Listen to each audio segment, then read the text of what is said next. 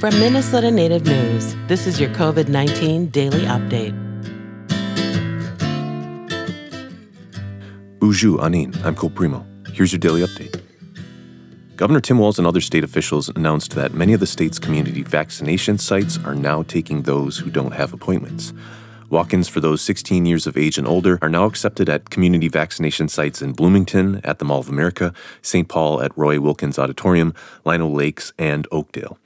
Walk ins for those 18 and over are now accepted in Mankato, Duluth, Rochester, and St. Cloud.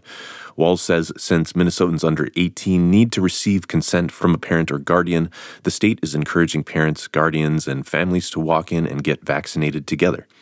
The federally supported vaccination site at the state fairgrounds is not currently accepting walk in appointments. The increased availability of vaccine appointments comes as the state prepares to end capacity restrictions later this month and double down on this vaccine push. Here's Walz in a recent press conference long. Back in March and April of last year, I used a statement where I said our only vaccine is our ability to social distance and mitigate. That is no longer true. And because of what you've done, you've put us in a better spot than a lot of other folks. We rank near the top as far as testing, as far as cases that we have in the lowest. And the one that matters the most is the fewest deaths amongst all of the states and states of any size. Minnesota does incredibly well on that. That's because of all of that hard work of all of those groups involved.